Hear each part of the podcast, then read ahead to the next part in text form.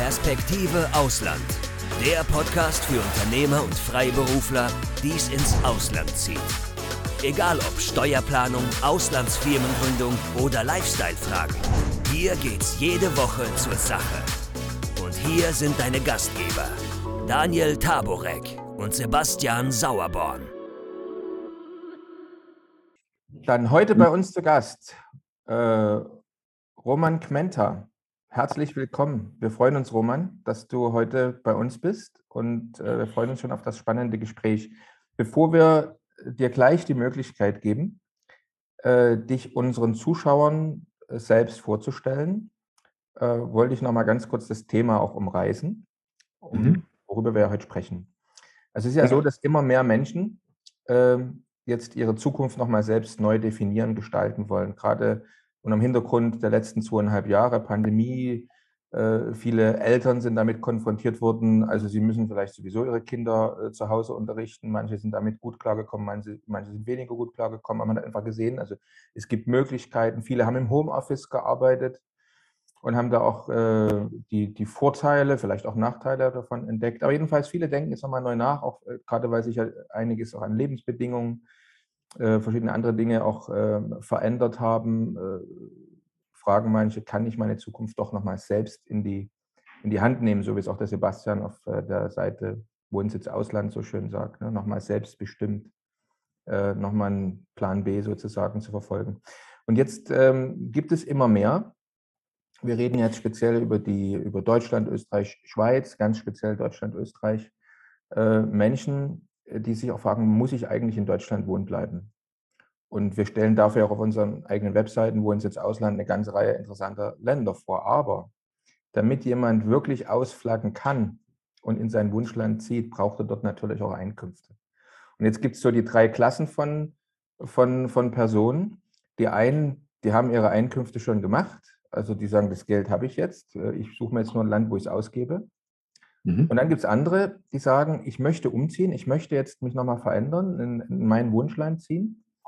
Äh, und jetzt plötzlich sich damit konfrontiert stehen, wie kann ich denn mein Einkommen, also mein Business, ich bin vielleicht Angestellter im Steuerbüro, Rechtsan Rechtsanwaltskanzlei, wie auch immer, so wie geht denn das? Ich kann jetzt in ein anderes Land ziehen und dann dort plötzlich äh, mich wieder einstellen lassen, da fehlt mir vielleicht die Zulassung und so weiter und so fort, die Sprache etc. Also wie kann ich mein Business oder meinen Beruf jetzt digitalisieren. Und dann gibt es noch so die, die, den Creme de la Creme Wunsch sozusagen. Noch besser wäre es natürlich, ein passives Einkommen zu haben. Das heißt, ich gehe in ein anderes Land und äh, während ich da einfach so lebe, äh, schüttet mir irgendeine Investition, ein Business, ein, ein Geschäft, was ich aufgebaut habe, monatlich halt äh, Dividenden aus. Das wären so, so die Grundbedürfnisse äh, die ja. auch unsere Mandanten, viele Kunden von uns, äh, von uns immer wieder an uns herantragen. Und deswegen freuen wir uns heute einen Spezialisten eingeladen zu haben, nämlich dich, Roman. Und äh, stell dich doch aber jetzt mal generell unseren Zuschauern und Zuhörern einmal selbst vor. Ja, hallo, äh, mein Name ist Roman Kmenter. Ich bin Österreicher, wie man vermutlich hört, wohne ein Stück südlich von Wien und äh, beschäftige mich äh, Tag ein, Tag aus mit dem Thema Geld im, im unternehmerischen Sinne. Das heißt, ich unterstütze äh, meine Klienten, das sind One-Man, One-Woman-Shows bis hin zu Konzernen dabei, besser, mehr, schneller, einfacher Geld zu verdienen. Das ist so das, das Thema. Das hat natürlich sehr, sehr viele Facetten und ich mache das einerseits als, als Berater, als Trainer, als Coach, als Vortragsredner, wenn denn die Bühnen wieder größer werden, jetzt schon langsam, und äh, sehr viel auch in den letzten Jahren als Buchautor. Und ja, man findet mich, wer mehr wissen möchte, unter www.romanquenta.com. Klasse, vielen Dank. Jetzt, äh, Sebastian, du hast ja auch sehr viel mit äh, so Menschen zu tun, Mandanten zu tun, die gerade jetzt ins, in andere Länder, ins Ausland ziehen wollen. Ähm, mit welchen Fragen oder Problemstellungen wirst denn du dort konfrontiert? Wie siehst, welche Sicht hast du auf das ganze Thema? Ist eine sehr gute Frage. Äh, ist eine sehr gute Frage. Ähm, wir sind natürlich laufend hier mit Mandanten konfrontiert, äh, denen es genau um dieses Thema geht, ja. Und die oftmals auch nicht genau wissen, äh, wie sie das dann konkret anstellen sollen. Ich habe erst heute ein Beratungsgespräch gehabt. Äh, da war die Mandantin ähm, eine Beraterin, äh, die hat Unternehmen beraten im Bereich der Nachhaltigkeit und habe sie gefragt, naja, also jetzt wollen Sie nach Paraguay umziehen.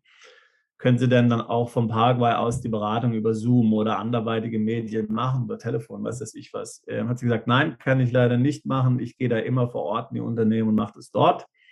Und das Business ist also somit, wenn ich nach Paraguay gehe, dann gestorben. Ja, ähm, und das ist natürlich, äh, das ist natürlich schade, weil also eigentlich will sie nicht, dass es stirbt, sondern sie will es eigentlich gerne weitermachen. Aber sie weiß natürlich nicht, wie das konkret, wie das konkret funktioniert und, und, und was sie da jetzt konkret machen muss, damit diese Beratungstätigkeit ähm, auch in Zukunft zum Beispiel anderweitig remote äh, äh, oder so ähm, äh, gemacht werden kann. Und gerade äh, in, in, den Köpfen vieler Mandanten ist es so, naja, die Deutschen sind so anspruchsvoll, die Österreicher sind so anspruchsvoll. Wenn ich da sage, ich gehe jetzt nach Paraguay und mache in Zukunft über Zoom, dann werden das mit Sicherheit nicht äh, akzeptieren. Also diese Thematik, äh, gerade in einem dienstleistenden und beratenden Beruf hier die Tätigkeit mehr oder weniger mitzunehmen ins Ausland, ist natürlich was, äh, äh, was wir uns laufend mit konfrontiert sind bei Mandanten. Manche haben das bereits natürlich dann rausgefunden, die wissen, wie das geht. Aber für viele ist es tatsächlich eine Herausforderung und oftmals ein unlösbares Problem. Ja, wie siehst du das, Roman? Ähm, ja, es hängt natürlich davon ab, was man tut, wobei ich sage, gerade in der Beratung ist es ja noch relativ leicht, das aus der Ferne zu machen, digital. Anders wie wenn ich jetzt, ähm, keine Ahnung, Autospengler werde oder irgendwie sowas. Oder Putzfrau oder Reiniger, also was auch immer. Äh, Fotograf auch, auch schwierig, ja. Der kann natürlich schon vor Ort dann fotografieren, aber äh, quasi über Zoom fotografieren, äh, ja, könnte ich mir etwas schwierig vorstellen. Ich glaube, dass das Problem sehr oft noch in den, in den Köpfen der einzelnen Personen ist. Das heißt, in dem Fall vielleicht bei der Beraterin, die sagt, na, meine Kunden akzeptieren das nicht. Ich habe festgestellt, dass gerade, also vor drei Jahren hätte ich denen noch was abgewinnen können. Hm, Beratung über, nur über Zoom und so. Hm. Inzwischen behaupte ich mal, ist das nicht gar kein Thema mehr, aber, aber ein, ein sehr untergeordnetes. Also ich behaupte, es geht. Heutzutage kann ist es überhaupt kein Thema, auch, auch Kundengespräche, auch Erstkontakte sagen, ja, wir machen uns einen Zoom-Termin oder einen Teams-Termin aus, wird von jedem, ohne mit der Wimper zu zucken, akzeptiert. Da glaube ich, gerade diese Berufe, die, die irgendwie beratend sind, äh, da geht es noch relativ einfach. Hm. Ist jetzt ähm, äh, vom, vom, vom Typ, also muss man jetzt Unternehmertyp sein für sowas? Oder du hast jetzt eine ganz viel Erfahrung und Du mhm. coachst ja eine ganze Reihe von Leuten. Gibt es denn da jetzt irgendwas, wo du sagst, also das muss jetzt jemand mitbringen, wenn er vorhat, entweder sein, sein Business oder seinen Beruf zu digitalisieren, damit er ihn von überall ausüben kann? Äh, muss, muss ich da Eigenschaften mitbringen oder äh, gibt es auch aussichtslose Fälle, wo du sagst, also wenn du so ein Typ bist, dann lass die Finger davon? Naja, es gibt, äh, mal abgesehen vom Beruf, aber es gibt vom Typ her sicher immer Leute, die für irgendetwas besser und schlechter geeignet sind. Ich glaube, es sind zwei Schritte. Das eine ist, geht es um jemanden, der noch gar nicht Unternehmer, Schrägstrich selbstständig ist, dann ist, das ist die, glaube ich, sehr große Hürde. Und dann gibt es die kleinere Hürde, da ist jemand schon selbstständig oder, oder, Unternehmer, aber noch sehr, sehr analog unterwegs und muss quasi diese digitale Hürde meistern. Das ist für viele auch eine größere, abhängig davon, vom Alter und von der Erfahrung und wie, wie man groß geworden ist. Und ja, diese digitalen Hürden sind für viele, die vielleicht schon mehr Lebenserfahrung haben, äh, durchaus eine Hemmschwelle, ja, sehr oft. Äh, da wird oft auch so, da gibt es oft so prinzipiellen Widerstand, also so quasi, ah, diese ganzen Social Media oder dieses ganze Digital, das sind ja immer noch Menschen, um die es geht und so, wird da quasi als Ausrede vorgeschoben. Aber das sind die, die zwei Hürden. Die größte ist dennoch, glaube ich, die überhaupt mal ein Unternehmen zu gründen.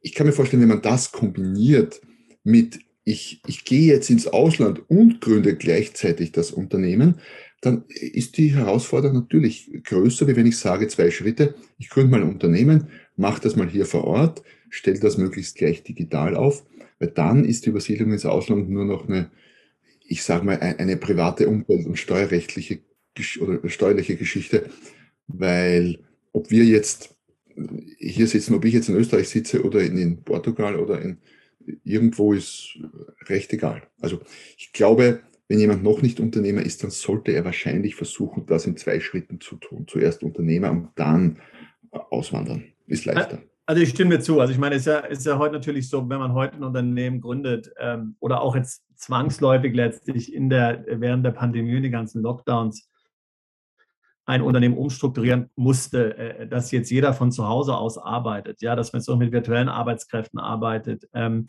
und letztlich gar nicht mehr zusammen in einem Büro sitzt, ja, äh, ähm, und diese physische Nähe hat, sondern diese Nähe im Grunde ersetzt durch Tools wie Zoom oder, oder irgendwas anderes, irgendwelche Chat-Plattformen. Ähm, und man leistet, man kann das erfolgreich, man kann diese Umstellung erfolgreich machen was viele Mandanten natürlich können. Also wir reden heute mit Mandanten, mit, gerade so im Bereich, jetzt sage ich mal Software, wo es ja ohnehin so ist, wo ja dann zusätzlich zu der Pandemie noch das Problem dazu kommt, dass man die Ressourcen, selbst wenn man jetzt ein Büro hätte, gar nicht findet, um sie da reinzustecken, weil die so selten und, und so schwer zu bekommen sind. Ähm, dann ist man natürlich in einer guten Position, ja, weil dann ist man im Grunde, wie du schon gesagt hast, dann ist ja letztlich egal, ob man jetzt in einem Land sitzt oder auf so und, und auf verschiedene äh, ähm, und auf verschiedene Länder ähm, verteilt ist. Und ähm, insofern glaube ich, glaub, stimme ich dir auf jeden Fall zu. Also die Pandemie hat auf jeden Fall geholfen, ähm, dadurch, dass sie es erzwungen hat, ja, dass wir jetzt alle letztlich ähm, gar keine andere Wahl hatten. Äh, entweder man macht so oder man geht unter, ja. Ähm, dass da schon ein Umdenken stattgefunden hat und viele auf einmal gesehen haben, das geht ja eigentlich ganz gut, ja. Also Gut, ich meine, es gibt natürlich Personen, die sind absolut nicht dafür geeignet, die, die wollen gar nicht äh, von zu Hause arbeiten, die, die sind ganz gerne im Büro und haben diesen Watercooler-Chat, ja.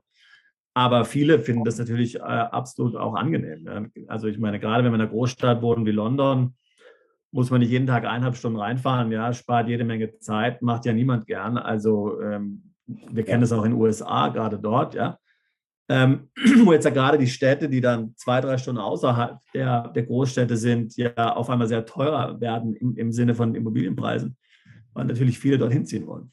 Hm, ja, absolut. absolut. Jetzt ähm, stellen, wir uns mal, stellen wir uns mal vor, ich wäre jetzt ein, äh, ein Klient von dir, ein künftiger Klient. Mhm. Äh, sag jetzt, äh, Herr Kmenta, ich habe vor, äh, nach Thailand auszuwandern oder ein anderes Land. Und äh, äh, ich mache jetzt äh, Tätigkeit zum Beispiel als Ernährungsberater oder als Steuerberater, als Rechtsanwaltsassistent äh, zum Beispiel, muss ja nicht leider Rechtsanwalt sein. Und ähm, jetzt kennt man so aus so diesen berühmten amerikanischen Büchern so die sieben Wege zum Erfolg zum Beispiel oder die sieben Schritte zum Erfolg. Äh, hast du auch sowas? Also, also ich habe jetzt so die fünf oder die sieben Steps. Also das wäre ja so dein, dein Fahrplan und dann coachst du jemanden, nimmst jemanden an der Hand und sagst, geht das bitte so an. Also wie würdest du jetzt mit mir umgehen als dein Klient? Also bei mir sind es acht äh, Steps, aber das ist natürlich alles, je nachdem, wie man es clustert, klar.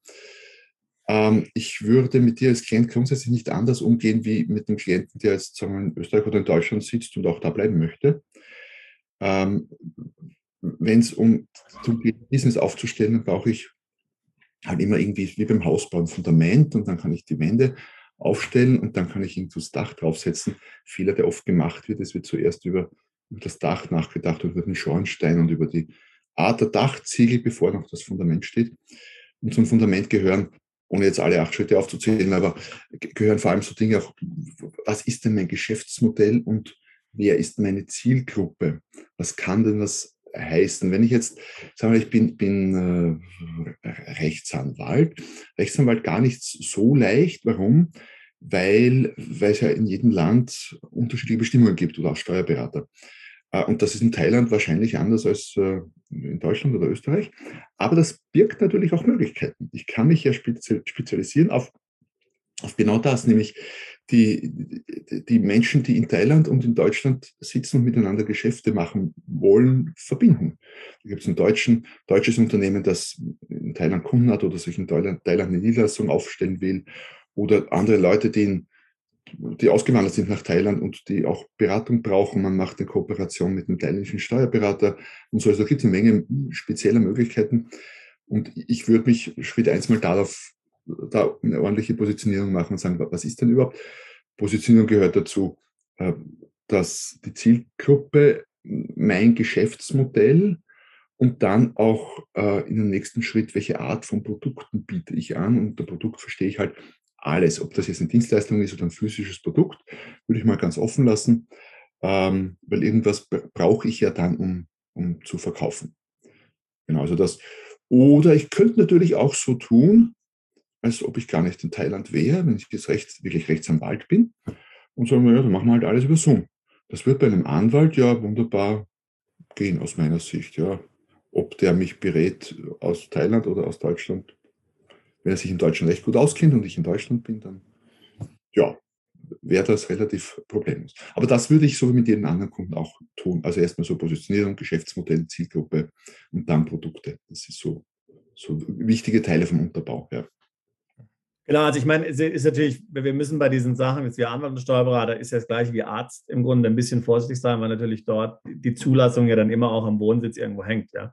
ja. Aber nichtsdestotrotz, also ich meine, wir kennen natürlich deutsche Anwälte, ähm, die, dann im, die dann im Ausland sind, ähm, im Grunde dann nicht mehr als, ich sage jetzt mal, als Rechtsanwalt praktizieren, äh, sondern eben als Rechtsberater einfach auftreten, das natürlich auch so offen so sagen und sagen, also ich bin zwar deutscher Jurist, ich bin Volljurist, ich habe das studiert. Ähm, ich war früher zugelassen in Deutschland, bin dann ins Ausland weggezogen, hatte keine Zulassung. Ich bin jetzt halt äh, nur noch Rechtsberater. Und ich meine, oftmals, und das ist vielleicht noch was du bestätigen kannst, Roman, oftmals ist ja auch gerade in der Außendarstellung die eigene Story dann sehr wichtig und wie selbstbewusst und glaubwürdig man das auch nach außen vertritt. Ja. ja. Ähm, und man kann aber einen positiven Spin immer finden. Ja, also man kann sagen, okay, dafür sind jetzt meine Rates 50 Prozent günstiger als ein Anwalt, der dann auch noch die und die Versicherung, weiß heißt ich was alles bezahlen muss und so. Ja. Und, und also da, gibt es ja einen guten, ähm, äh, ich will jetzt nicht über günstige Rates reden natürlich, aber ähm, also da gibt es immer einen gut, guten Spin, der machen kann. Ja, oder eben ähm, die Situation zwingt mich dazu, weil ich vielleicht dann keine Zulassung mehr habe in der, in der Situation, zwingt mich dazu umzudenken und ich äh, könnte vielleicht Produkte, entweder Produkte entwickeln, die, die schon was mit Recht zu tun haben, keine Ahnung, genau. Standardvorlagen für für, für AGBs, für, für jede Branche, ja, für die genau. Kunde von mir macht. Ja, die, haben, die haben so ein, sehr nettes Produktpaket gemacht. Äh, quasi, die sind äh, die haben so fixfertige AGBs für, für Druckereien, also sehr speziell. Und das könnte ich natürlich für alle möglichen Branchen machen und die einfach verkaufen, was uns dann auch schon wieder so ein bisschen Richtung Passiveinkommen äh, bringen kann. Oder wird es auch geben, ich denke mir, ich wollte ich wollt die Juris der Reihe ohnehin schon lange in den Nagel hängen und mache jetzt ganz was anderes, züchte Mangos in Thailand oder irgendwie sowas. Ja. Geht dann natürlich auch, ja klar. Mhm. Jetzt ähm, von, wenn man, wenn man jetzt, du sagst, du hast acht Schritte, äh, die man äh, jetzt so, so beschreiten sollte, bis man dann vielleicht erfolgreich an seinem Ziel angekommen ist und sein Business digitalisiert hat, etabliert hat. Ähm, viele neigen jetzt dazu und sagen, ich kriege das selber hin. Also wir haben gerade von AGBs und sowas und von Verträgen gesprochen. Es gibt ja Leute, die sagen, also bevor ich einen Anwalt nehme, kriege ich alles selber hin, da suche ich mir was im Internet zusammen, nehme das dann, setze da meinen mein Firmennamen rein. Also diese, diese Selbstmachmentalität, also in Deutschland ist es sehr, sehr verbreitet, man will das alles irgendwie selber machen. Und ähm, aber jetzt aus deiner Erfahrung, mhm. ähm, in welchem Bereich siehst du denn gerade so, ein, so, eine Hilfestellung, wie du sie anbietest als Experte, äh, als essentiell? Das heißt, also wenn, die, wenn, wenn, wir dort eingreifen, wenn dort jemand auch ähm, Hilfe von einem, äh, von einem Coach, von einem Experten wie dir nimmt, dann hat er mehr Garantie, erfolgreicher zu sein. Also wo siehst du jetzt ähm, was man vielleicht wirklich selber machen ja. kann, wo du sagst, hier ist meine, meine Kernkompetenz, hier, hier greife ich ein, hier biete ich wirklich Hilfestellung. Also das, das Thema ist ja nicht das Know-how, ist nicht die Information. Information gibt es endlos, äh, rund um die Uhr, 24-7, online, auf Video, als Podcast, als alles. Im Buch von mich, ich habe selber sehr, sehr viel geschrieben, man kann fast alles, was ich so von mir gebe, in, Büch, in meinen Büchern lesen und die kosten halt ein paar Euro, aber es ist jetzt kein, äh, kein großes Invest. Ähm, daran mangelt es nicht. Es ist, die, es ist die Umsetzung dann, die, wo die Leute dran scheitern. Und äh, ich sage mal, je länger ich das tue, was ich tue, umso mehr komme ich drauf, ich muss, ich muss noch mehr Formate anbieten, wo ich die Leute im besten Sinn des, des Wortes zur Umsetzung zwinge. Quasi. Weil Beispiel, ja, ein Buch, Buch zu schreiben oder ein Buch zu haben, wo, wo ich als Autor draufstehe, äh, ist erstens mal so ein Lebenstraum von vielen Menschen, aber macht ja auch unternehmerisch viel Sinn, weil ich ja, wenn ich jetzt, bleibe mit dem Steuerberater, wenn ich jetzt ein Buch habe, das ich geschrieben habe, dann ist das natürlich eine wahnsinnig tolle Visitenkarte und erhöht meinen Marktwert deutlich. Und äh, jetzt kenne ich sehr viele Leute, die, die das machen wollen, aber das schon über Jahre irgendwie vor sich herschieben. Und ähm, das heißt, wann würde ich mir, wann würde ich empfehlen, Coach zu nehmen, wenn es schneller gehen soll? Nicht so sehr wegen des Know-hows, schon auch. Ja, ich kann natürlich alles Mögliche über Positionierung lesen und kann mir überlegen, ja, wie kann ich mich denn positionieren jetzt in dieser Situation? Aber das kann man auch bei mir nachlesen, nicht das Thema. Nur es braucht dann oft jemanden, der, der Feedback gibt und sagt, ja, die Positionierung, ja, könnte, aber hm, hm, hat dort Haken und Ösen. Also ich brauche quasi den Sparringpartner von außen. Und ich glaube, dafür erstens ist ein Coach gut oder ein Berater. Und zweitens, ähm, um schneller zu sein, um nicht alle Fehler selbst machen zu müssen. Gibt es Leute, die, die das alles in Eigenregie auf die Reihe kriegen? Natürlich, klar. Die sind sehr eifrig, sehr selbstmotiviert, ziehen sich alles rein, was sie zu lesen und zu hören kriegen und, und treffen die richtigen Entscheidungen. Ja, klar. Es geht halt mit weniger Fehlern und, und schneller zum Ziel, wenn man sich von außen beraten nimmt mache ich ja auch, wenn ich ein neues Thema angehe. Ich habe jetzt zum Beispiel seit Anfang Februar habe ich begonnen und gesagt, TikTok wollen wir machen jetzt. Okay, da denken ja die meisten noch, um Gottes Willen, TikTok, da wird gesungen und getanzt, das sind die ganzen Kids. Stimmt nicht mehr. Ich habe jetzt den ersten Auftrag, Firmenauftrag über TikTok erhalten mit dieser Tage. Also es ist durchaus schon, eine Business-Plattform entwickelt sich. Und ich habe gesagt, na, ich will das gleich von Anfang ordentlich machen, haben wir einen Coach genommen für ein paar Stunden. Äh, wir haben TikTok aufgestellt und funktioniert ja, Aufbau ist ein paar Monate, funktioniert wunderbar. Und es wäre nicht annähernd so gut und so schnell gegangen, wenn ich selber herumgedoktert hätte. Ich hätte zu viele Fehler selber machen müssen. Das ist, glaube ich, der wichtige Punkt, ja. Und natürlich, ich meine, ähm, deine Mandanten oder deine Kunden profitieren ja auch, deine Klienten, ähm, von allen von allen Erfahrungen, die du bereits gemacht hast mit so und so vielen anderen Klienten. Ja, also im Grunde sind die da nicht mehr nur, ähm, da ist dann ja ein geballtes Know-how von so und so vielen Unternehmen, auch von mhm. Erfolgen und Misserfolgen. Ja? Okay. Ähm, und äh, das ist ja auch ein gut, das ist ja auch was, äh, was man sehr gut mit einem Coach besprechen kann, weil man sitzt ja oft dann sonst alleine da und spekuliert, was funktioniert jetzt und der Coach kann sofort sagen, naja, da, da habe ich schon fünf andere Leute, die haben das probiert, das funktioniert absolut nicht oder das funktioniert dann und dann. Ja. Oder auch des Öfteren Ideenquelle von außen. Ich, ja. ich brauche irgendwie eine Idee zu irgendeinem Punkt und da bin ich zum Beispiel sehr, sehr gut im Ideen kreieren. Das äh, schüttle ich so locker aus dem Ärmel, wo, wo sich manche doch schwer tun. Mhm. Schön. Ja, jetzt ähm, wie funktioniert das jetzt? Also wie kann ich mir das trotzdem genau vorstellen? Also ich komme jetzt zu dir und sage also, also wie, wie, nehmen Kontakten üblicherweise oder in welcher Phase nehmen Kontakten, äh, nehmen Mandanten oder Klienten mit dir Kontakt auf? Bei mir interessanterweise selten, ich will mich jetzt selbstständig machen äh, und bin genau in der Situation, warum, weiß ich nicht, vielleicht weil es da ohnehin Programme von den, von den öffentlichen Stellen gibt, zum Teil die das irgendwie abdecken oder so, eher, eher Unternehmer, bestehende Unternehmer, Unternehmen, die sich weiterentwickeln wollen. Mhm. Äh, aber muss nicht sein. Ich arbeite auch mit ganz frischen Neuen. Die melden sich dann, weil sie irgendwas gelesen haben oder gehört haben oder vielleicht dieses Interview gesehen haben, äh, schicken mir eine Mail. Dann nimmt man äh, Kontakt auf. Und dann, je nachdem, worum es geht, es kann ein sehr punktuelles Thema sein, ich weiß nicht, ich muss mich repositionieren, das passt jetzt, oder ich suche eine saubere Positionierung.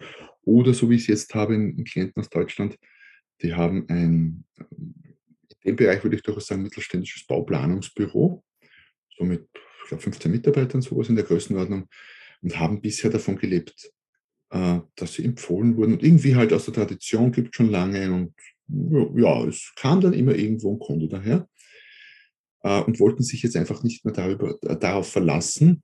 Und da haben wir jetzt quasi über ein paar Monate hinweg äh, dieses, ein, den, den, aktiven Zugang auf den Markt quasi uns gemeinsam erarbeitet. Da gibt es ja heutzutage unglaublich viele Möglichkeiten.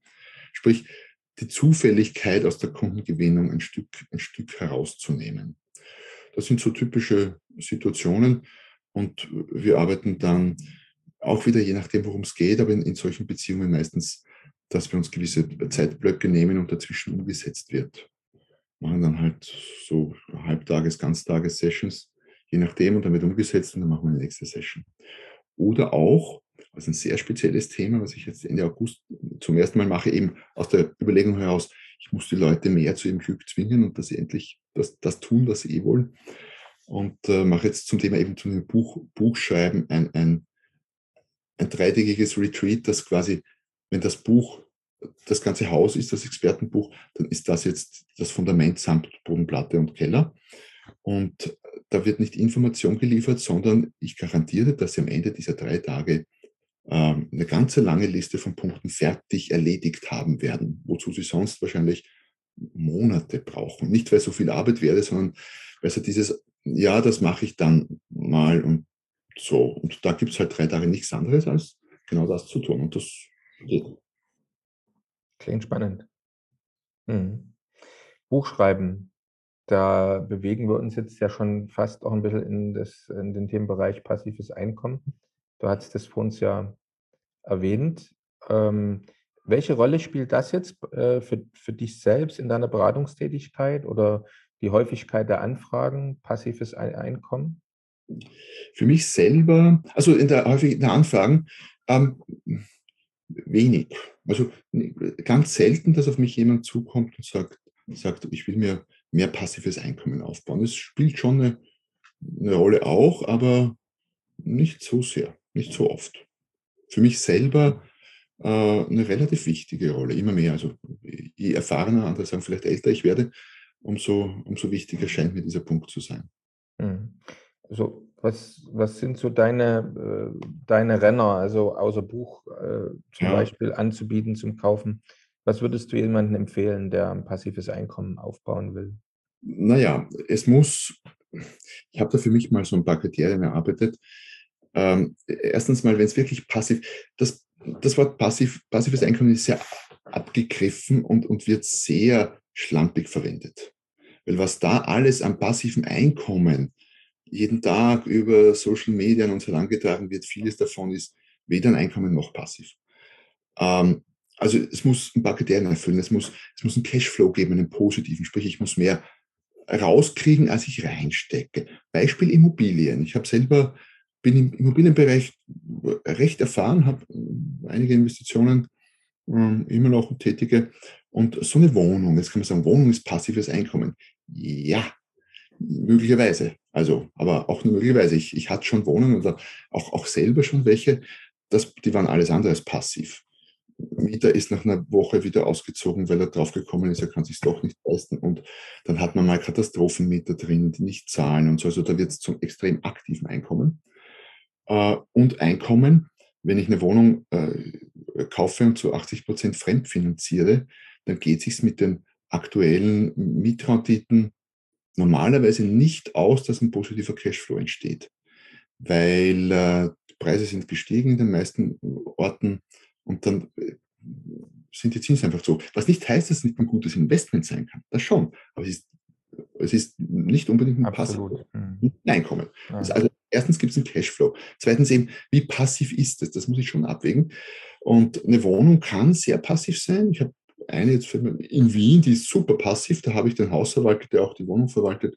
Ich brauche mich nicht mal um Mieterwechsel kümmern. kümmern. Das macht alles der. Ich kriege einfach nur seit Jahren monatlichen Betrag überwiesen und erzählt. Also, aber es kann auch alles andere sein. Was wäre sehr passiv, wenn wir Immobilien denken, ich habe Ackerland und verpachte das. Das ist, glaube ich, eins der passivsten Dinge überhaupt, weil was kann passieren? Okay, der Landwirt zahlt dann nicht mehr. Ja, dann hätte ich ein Thema, aber also wäre super passiv. Oder ich habe irgendwas, wo ich einfach Lizenzen verrechne aufgrund irgendeines Patents oder so. Das kann extrem, das kann sehr passiv sein. Bücher zum Beispiel. Ähm, ich habe Wirtschaft ja was aufgebaut, einen Verlag gegründet von ein paar Jahren jetzt für meine eigenen Bücher. Ja, das ist bis zu einem gewissen Grad passiv, aber auch nicht so extrem passiv, wie man glauben könnte. Muss sich doch auch immer wieder die, die, Werbung optimieren, was ich zu wenig mache aktuell und so, weil sonst frisst das wieder Geld auf. Aber ich könnte es, so wie es jetzt läuft, ich kann mich im Monat gar nicht drum kümmern und das erwirtschaftet Einkommen. So gesehen, ja, ist passiv und ein positiver Cashflow. Dritter Kriterium wäre die passive Lebensdauer, wie ich es bezeichne. Sprich, wie lange ist es denn passiv? So eine Wohnung könnte zum Beispiel drei Jahre passiv sein, dann wird es wieder sehr aktiv, weil Mieterwechsel oder so. Und dann ist es vielleicht wieder für einen Zeitraum passiv. Typischerweise bei passiven Einkommensquellen habe ich immer so eine Aufbauphase. Da ist es sehr aktiv und dann sinkt das hoffentlich ab, dann bleibt es passiv eine Zeit lang, wie auch immer, Monate, Jahre und dann wird es wieder aktiver. Dann äh, eben dieser Aufbauaufwand, wie viel Aufwand muss ich denn tätigen, um, um das Einkommen aufzubauen. Wenn ich jetzt sage, ich habe 100.000 Euro und kaufe Ackerland und verpachte das, dann ist der Aufwand minimal. Ich brauche einfach nur Grundstück finden, das kaufen und einen Pächter finden. Überschaubar. Ein Buch zu schreiben, naja, ist schon, ist schon mehr. Ja, man muss ein Buch schreiben. Ähm, also es kommt darauf an, ein ganzes Business aufzubauen, wie es ja auch gemacht wird mit, mit Amazon FBA, also diese, ich importiere aus China oder auch Dropshipping, ich importiere aus China irgendetwas, schickst zu Amazon und verkaufe es dort. Das ist äh, für viele kein Einkommen, weil sie draufzahlen. Selbst genug Erfahrung gesammelt, auch mit draufzahlen. Ähm, zweitens ist es gerade am Anfang, der Aufbauaufwand ist enorm, ist schon hoch. Ähm, und es ist nicht sehr passiv. Man hat ständig irgendwas zu tun.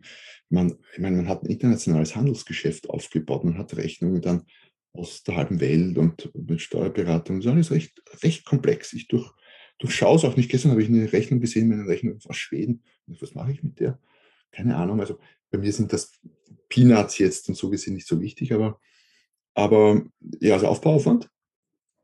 Das Ertragspotenzial als fünfter Punkt ist natürlich spannend, sprich, wie viel Einkommen kann ich denn tatsächlich damit verdienen? Sprich, was ist denn die Rendite, wenn ich was reingesteckt habe oder ein Buch, weil es gibt ja, es muss ja auch dann genug abwerfen, dass es, dass es den Aufbauaufwand rechtfertigt und äh, dass ich auch irgendwo dann davon leben kann oder teilweise. Und last but not least, ich empfehle immer, es sollte zum eigenen Geschäftsmodell passend sein. Was heißt das? Bleiben wir bei dem Bereich äh, Steuerberater.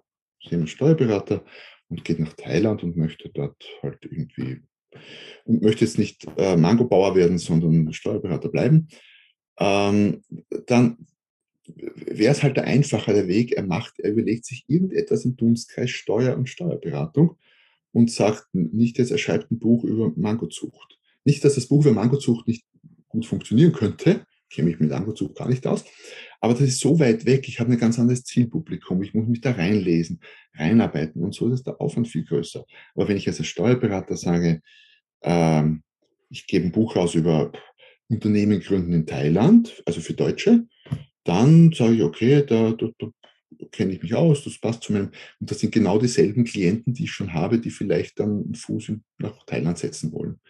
Also sprich, die eigene Dienstleistung dann, oder das eigene, was man sowieso schon tut, das eigene Know-how quasi, idealerweise muss nicht digital sein, aber sehr oft in digitale Produkte und Leistungen zu verpacken. Das ist der leichteste Weg. Dann mache ich halt einen Kurs über, wenn ich jetzt Fotograf bin, ein Freund von mir arbeitet mit einem Fotografen zusammen, die haben eine ganze, inzwischen Vielzahl von Kursen zum Thema Fotografieren lernen gemacht, hochgradig erfolgreich, äh, passives Einkommen für mehrere Menschen, machen das von Wien aus, aber das wäre vollkommen egal. Wir können das von irgendwo aus machen. wenn Fotografen Kurs über wie fotografiere ich Porträts macht, das ist naheliegend. Weil ja, wenn Fotograf einen Kurs über Mangozucht macht, naja, könnte er auch, aber ist halt sehr viel mehr Aufwand. Ich habe zwei Zielgruppen, eigentlich zwei Businesses, macht es viel komplizierter. Also das wären aus meiner Sicht so die sechs wichtigen Kriterien, die man bedenken sollte, wenn es Einkommen, vor allem wenn es passiv sein soll. Ja. Mhm. Jetzt haben wir ja die Situation, dass ähm, ähm, viele Unternehmer ja vom passiven Einkommen nur träumen können. Ja. Viele Unternehmer haben ja das Problem, dass sie so sehr in das Business, in das Tagesgeschäft involviert sind. Ja. Und im Grunde genommen, ähm, um, um auch wirklich hier einen ähm, höher qualitativen Lebensstandard zu haben, im Ausland oder im Inland, im Grunde mal einen Schritt zurück machen müssen und mal sagen könnten, naja, mit was verbringe ich eigentlich meine Zeit? Ja, viele Unternehmer verbringen ihre Zeit mit irgendwelchen 15-Euro-Jobs den ganzen Tag, irgendwelchen Belegen hinterherrennen, Einkauf machen, Leute nach Geld zu, also irgendwelche, ich sage jetzt mal, äh, fälligen Rechnungen zu chasen, ja. Und die, die beschäftigen sich nicht mit dem strategischen Unternehmensaufbau, ja, sondern die machen im Grunde irgendwelche Aufgaben, weil sie es nicht schaffen zu delegieren oder weil sie nicht das richtige Personal haben oder weil sie nicht wissen, wie sie diese ganzen Dinge so organisieren können, äh, und dann passiert mal irgendwas, Unfall, Herz, Herzattacke äh, oder sowas, und dann ist das Unternehmen pleite, äh, weil man nicht mal zwei Wochen krank sein kann, geschweige denn ins Urlaub gehen kann, geschweige denn mal in, ähm, ins Ausland umziehen kann. Äh, würdest du das teilen, äh, diese Erfahrung? Ja, definitiv. Also das ist das, das, was ich immer ankreide. Das ist wahrscheinlich, wahrscheinlich einer, zumindest einer der Top drei größten Fehler, den Unternehmer und vor allem ganz bewusst Selbstständige machen. Hm. Ähm, ich, ich empfehle immer ab, eigentlich ab Beginn, ich mache mich selbstständig und sollte sofort einen Mitarbeiter haben. Jetzt sagen die Leute, um Gottes Willen kann ich mir nicht leisten, verstehe ich, ja. Aber es geht nicht um eine Vollzeitkraft zu haben, anzufangen. Zwei Stunden die Woche Kraft. Ein Freelancer irgendwo, der aber jede Woche zwei Stunden für mich arbeitet, ist immerhin ein Arbeitstag im Monat, ein ganzer, an dem ich am Unternehmen arbeiten kann. Es wird zu viel im Unternehmen gearbeitet, gerade von Selbstständigen und zu wenig an Unternehmen. Die Fotografen fotografieren, die Masseure massieren, die Grafiker zeichnen oder designen und kümmern sich wenig um, um ihr Unternehmen. Und sprich, sie sind im Hamsterrad drinnen, das manchmal auch sehr schnell und sehr gut läuft, aber eben nur solange sie drin strampeln. Und sobald sie mal krank sind, wie du sagst, dann bleibt das sofort, sofort stehen. Ein, ein Grafiker, den ich, mit dem ich immer wieder arbeite, der guten Job macht, der ist ein paar Jahre Grafiker jetzt und ich bin mir nicht sicher, ich glaube, er hat selber noch keine Website. Der wird so zugeschüttet halt mit Aufträgen und das funktioniert und er lebt gut davon, aber ähm, ja, da ist nichts, nichts aufgebaut und das ist ein, ein schwerer Fehler. Deswegen sage ich den Leuten immer, beginnt sofort damit, euch Unterstützung zu suchen und fangt klein an. Ich meine, das wird, wisst ihr besser als ich, aber äh, drei, drei Stunden oder fünf Stunden pro Woche Kraft kostet mich roundabout ähm, 250, 300 Euro im Monat, also überschaubar. Fünf Stunden die Woche ist richtig viel Zeit, wo ich, wo ich deutlich wertschöpfendere Tätigkeiten machen könnte, als irgendwas von A nach B schlichten, irgendwas abschreiben, Belege sortieren oder sonst irgendwie was.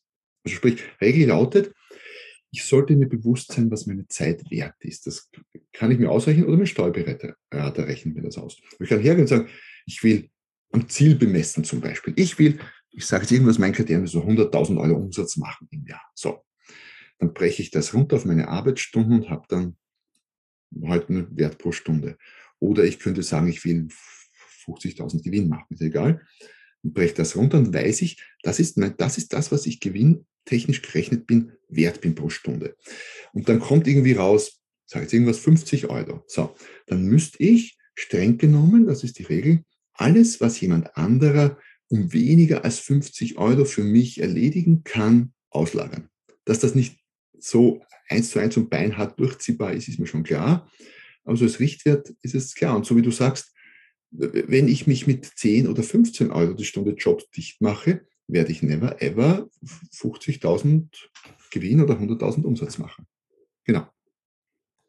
Ich aber, äh, ich habe mal, oder besser gesagt, früher mal mit so einem amerikanischen äh, Coach auch so äh, zusammengearbeitet. Er hat immer gesagt, man muss sich im Grunde als Unternehmer auf die Tätigkeiten konzentrieren, die 10.000 Euro pro Stunde wert sind. Oder ja. sogar 1.000 oder 100.000, was auch immer der Wert ist. Ja, also zum Beispiel, ähm, also wer gut schreiben kann und für die eigene Webseite schreibt, der kann ja sagen, okay, ich investiere jetzt hier drei Tage mal nur in Schreiben für die Webseite und ich weiß dann, daraus generieren sich so viele Leads, daraus generieren sich dann so viele Kundenumsätze und so weiter und so fort. So ich also sagen, im Grunde die 30 Stunden Aufwand, äh, die ich dort ähm, äh, verbracht habe, konzentriert mit Schreiben und nicht mit irgendwas anderem, generieren dann 300.000 an Umsätzen in den nächsten drei Jahren zum Beispiel. Ja, und so habe ich dann im Grunde, äh, so kann ich dann, habe ich dann im Grunde einen Wert, wie ich eigentlich die Zeit äh, bemessen kann, äh, richtig. Und dann macht es überhaupt keinen Sinn zu sagen, okay, ich sortiere jetzt hier irgendwelche Belege, äh, selbst wenn es jetzt äh, umständlich und teuer wäre, einen Buchhalter zu besorgen. Ja. Also ich glaube, das, also meiner Erfahrung nach ist das bei vielen Unternehmern die richtige Priorisierung ja, ein, ein Riesenproblem. Ja, ja, absolut, absolut. Und da kann ich natürlich immer noch, noch mehr und noch tiefer gehen, weil nehmen wir her Texte für die Website verfassen. Ja? ja. Wenn ich jetzt, äh, jetzt könnte das natürlich jemand anderer auch tun. Wenn mein kalkulierter Stundenwert bei 100 Euro wäre, ähm, und ich würde jemanden finden, der das vielleicht nicht ganz so gut wie ich, aber definitiv gut genug machen kann, den ich um 50 Euro einkaufen kann, dann wäre die höherwertige, im Sinne meines Unternehmens, die höher wertschöpfende Tätigkeit, jemanden zu suchen und jemanden anzustellen oder halt als Freelancer an Bord zu holen und dem zu sagen, was er zu tun hat und den schreiben zu lassen. Weil dann habe ich mhm. schon Zeit gespart und kann mit meiner Zeit hoffentlich wertschöpfenderes tun. Und ich sage den Leuten auch immer, und wenn, wenn jemand keine Idee hat, was er mit seiner Zeit denn wertschöpfendes anfangen kann, dafür gibt es dann Menschen wie mich oder halt andere Berater, Coaches, die, die da immer Ideen haben, was du da Vernünftigeres tun kannst. Genau, das ist so, ja. Und dann wird es interessant, ja. ja. Jetzt, da ist natürlich ähm, auch, kommen auch so Dinge dann immer dazu, wie so Pareto-Prinzip 80-20 oder so, ja. Da man sagt, okay, wie gesagt, also ähm, ähm, dass im Grunde die wenige Zeit gut, äh, also sinnvoll zugebracht, im Grunde ähm, dann sehr große Türen schwingen kann. Ja? ja, absolut. Und ich behaupte, wir machen alle, also mit alle meine ich wirklich alle, die ich so kenne, alle zu viel selber. Es geht immer noch besser und mehr. Und das hat unterschiedliche Gründe. Ja? Aber wir machen alle zu viel selbst. Das erinnert mich an äh, an ein, äh, da war ich als Consultant beschäftigt bei einem der größten Baukonzerne, den Namen nenne ich jetzt mal nicht, in Deutschland. Und da wurde ich zum obersten Vorstand bestellt, in ein, ein riesiges Zimmer, also keine Ahnung, so 300 Quadratmeter, so in meiner Erinnerung zumindest. Und äh, als ich das Zimmer betreten habe, äh, kam mir irgendwas merkwürdig vor. Da irgendwas stimmt hier in dem Zimmer. Abgesehen von der Größe. Und da fiel mir auf, dass auf dem Tisch dieses Vorstandsvorsitzenden eigentlich äh, kein Computer stand. Ne? Also überall, äh, in jedem Büro stand ein Computer, aber bei ihm gab es keinen Computer. Da habe ich auch gefragt, wieso, wieso, haben Sie denn keinen Computer? Das brauche ich nicht. Also, und da, da, da, wurde mir so bewusst, also der wahre Luxus, ne? also da, wo man sagt, da habe ich es als Unternehmer geschafft, äh, wenn ich kein Handy mehr habe und keinen. Computer mehr habe. Das muss eigentlich das Ziel sein. Ähm, aber ähm, da haben wir vielleicht doch noch einiges vor uns. Äh, letztendlich äh, kommen wir wieder ein bisschen zurück auf unsere Zielgruppe. Mhm. Äh, wobei das ein schöner Traum ist, ne? Natürlich, auch ein Schreibtisch ohne Computer, weil man ja, den braucht. Das ist, wie du sagst, das ist dann wirklich der, der Schritt vom, vom Geschäftsführer des eigenen Unternehmens zum echten Unternehmer. Der echte Unternehmer braucht keinen Computer für, für das Unternehmen. Der mag vielleicht einen zu Hause haben, aber mhm. und er braucht auch kein Handy für das Unternehmen, weil der echte Unternehmer kann, kann sagen, ich bin jetzt mal weg und kommt in ein paar Monaten oder ein Jahr wieder und der Laden läuft besser als vorher, weil er vorher die richtigen Entscheidungen getroffen hat. Äh, du sagst vorher die richtigen Entscheidungen treffen. Also nochmal, um das auf den Punkt zu bringen. Also wie muss ich es angehen? Also ja, du hast vorhin schon einen ganz wichtigen Punkt genannt. Man muss eigentlich von vornherein Personal dafür finden. Ne? Also Dinge nicht selbst machen. Ja. Sondern Leute. Genau, das ist, ist mehrschichtig. Das eine ist, also meine acht Stufen, die wir zuerst erwähnt haben, da geht es eher darum, wie baue ich mir meine Selbstständigkeit, mein Business auf. So, das ist eine. Aber das ist eigentlich nur ein, ein, Teil vom Ganzen. Wenn ich dann weitergehen will und sage, aber ich will das Unternehmen wachsen lassen, größer, dann beginnt es erst richtig spannend zu werden. Dann brauche ich, da, dann muss ich beginnen, noch sehr viel mehr zu delegieren, nämlich auch, auch Führungsfunktionen zu delegieren. Und die Idee ist immer, ich teile mir mein, ich quasi zeichne mir mein Unternehmen auf, wie es mal sein sollte. Sage, ja, das soll man haben, keine Ahnung, 100 Leute und die Abteilung und die und die. Und äh, mache so ein Organigramm, da stehe am Anfang vielleicht überall ich drin. In allen, in jedem dieser 20 Kästchen stehe ich selber drinnen und beginne dann quasi im Laufe der Zeit die Namen zu ersetzen. Da hole ich mir jetzt jemanden, der für die Buchhaltung verantwortlich ist und sogar, wobei Buchhaltung ist vielleicht nicht der größte Bereich, aber sagen wir mal für, für die Umsetzung, jetzt wäre ich Fotograf und hätte ein Fotostudio, da hole ich mir drei Fotografen an Bord, die das dann statt mir machen und ich selber fotografiere immer weniger und irgendwann gar nicht mehr. Und dann gibt es noch einen, einen von der drei wird dann Führungskraft und macht, ist quasi für die Umsetzung fahren und so weiter und so fort, bis ich mich dann ganz am Ende auch in der obersten Geschäftsführung quasi rausstreiche äh, aus dem Kästchen und dann nur mehr Unternehmer bin. Das ist das große Spiel und das erste mit den acht Stufen ist quasi das kleine. Und es fängt ja schon sehr, das fängt ja schon sehr weit vorne und auch sehr früh an. Das fängt ja schon zum, zum Beispiel schon stark damit an, was für Produkte und Dienstleistungen ich anbiete. Denn es ist ja so, gerade in den beratenden Berufen zum Beispiel, dass sich manche Sachen ja nicht delegieren lassen oder nur sehr schwer delegieren lassen, was das Know-how äh, so schwer zu bekommen ist. Und dann muss man oftmals sagen, und ich habe auch ähm, ähm, erfolgreiche Mandanten, die sich bewusst entscheiden, nur sehr vereinfachte Produkte und Dienstleistungen anzubieten, weil im Grunde das ermöglicht Multiplikation und Delegation. Ja? Das heißt, selbst wenn ich jetzt der Superstar bin in irgendeiner Branche, mache ich vielleicht sagen, okay, also macht es für mich gar keinen Sinn, das zu machen, weil dann hängt es viel zu sehr an mir dran. Ja? Ähm, also es macht gar keinen, dass ich jetzt hier der super Berater bin in irgendwas, ist vielleicht sogar ein Hinderungsgrund für mich, mehr Einkommen äh, zu erzielen, weil im Grunde muss ich das so vereinfachen, dass es andere machen können und ich ja. muss einen Schritt zurücktreten. Oder eben äh, ausreichend qualifizierte Leute an Bord holen, die das genauso gut machen können wie ich. Der Hinderungsgrund sind, das, das merke ich bei mir selber auch, Hinderungsgrund sind natürlich oft wir selber.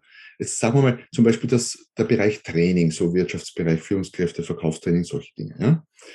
Ähm, ich habe da früher vor Jahren, das war zu Beginn meiner Selbstständigkeit, ein Franchise-System mit aufgebaut, bin da eingestiegen, mit aufgebaut. Wir haben Trainer an Bord geholt, ich habe die Trainer erfolgreich gemacht, ich habe Franchise-Partner an Bord geholt, die erfolgreich gemacht.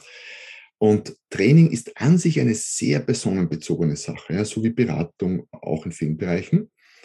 Ähm, und wir haben aber damals quasi, die Partner haben die Trainingsdienstleistung verkauft und die Trainer haben es durchgeführt. Und das zu setzen, die deutlich über dem Markt waren, deutlich über, deutlich über Marktschnitt. Und wir haben quasi, unter Anführungszeichen, No-Name-Trainer zur Umsetzung der Projekte verkauft, zu Sätzen, die eher im, im unter Anführungszeichen Guru-Bereich waren. Das hat funktioniert. Warum?